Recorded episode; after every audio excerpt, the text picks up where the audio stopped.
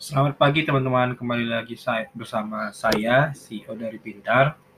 Di podcast kali ini kita akan membahas mengenai belajar pemrograman mulai dari mana. Nah, bagi kamu yang ingin belajar pemrograman, tentunya eh, atau ingin belajar pemrograman sedang mencari artikel atau bahkan podcast atau konten lain, kalau mau belajar pemrograman itu kurikulumnya harus belajar dari mana. Nah, bagi kamu yang sedang melakukan hal itu, bisa simak podcast kali ini ya. Belajar pemrograman memang menyenangkan jika kamu memiliki goal yang sudah jelas saat belajar pemrograman. Juga jika kamu eh, tahu apa sebenarnya yang pemrograman bisa dilakukan.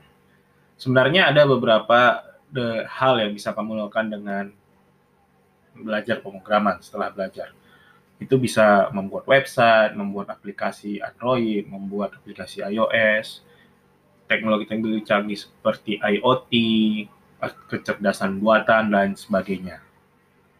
Tetapi banyak orang yang ingin belajar pemrograman, sayangnya bela langsung belajar ke pada hal yang salah. Mereka langsung belajar ke teknologi-teknologi advance dan tidak mengikuti kurikulum yang yang sebenarnya didesain untuk membuat kamu mengerti.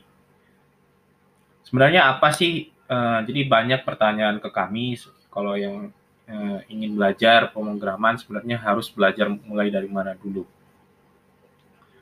Uh, intinya sih sama kalau baru belajar pemrograman kalau goal kamu tadi itu adalah uh, ingin membuat website, membuat aplikasi Android, atau belajar teknologi-teknologi canggih, ya itu bisa juga di lebih jauh lagi untuk misalnya melakukan pekerjaan uh, untuk pemrograman, untuk bikin bisnis dan lain sebagainya. Tapi dasarnya yang harus kamu pelajari pertama adalah dasar pemrograman, jangan langsung loncat-loncat. Jadi kurikulumnya yang pertama itu adalah dasar pemrograman. Jadi di sana kamu akan belajar mengenai basic-basic pemrograman seperti apa itu if, for, else, uh, dan lain sebagainya. Dan dan itu tujuan kamu di situ untuk memperlihatkan sebenarnya dengan pemrograman atau di komputer bagaimana komputer bisa bekerja dan apa saja yang bisa kamu lakukan di dalam komputer. Kalau kamu sudah paham hal tersebut, nanti kamu akan kebayang sebenarnya eh, dalam konteks apa saja pemrograman eh, aplikasi atau hal-hal yang ingin kamu buat itu bisa dibikin di dalam komputer. Jadi kadang-kadang nggak semua juga bisa dibikin, karena terkendala oleh teknologi juga. Nah, yang kedua, kalau sudah belajar dasar pemrograman, saran saya sih kamu juga belajar dasar-dasar algoritma seperti uh, sorting, searching ya. Memang nggak harus nggak harus dalam, tapi itu melatih kamu kalau udah paham itu sebenarnya untuk lanjut ke teknologi-teknologi yang lainnya seperti web, Android, dan teknologi-teknologi canggih itu jauh lebih gampang.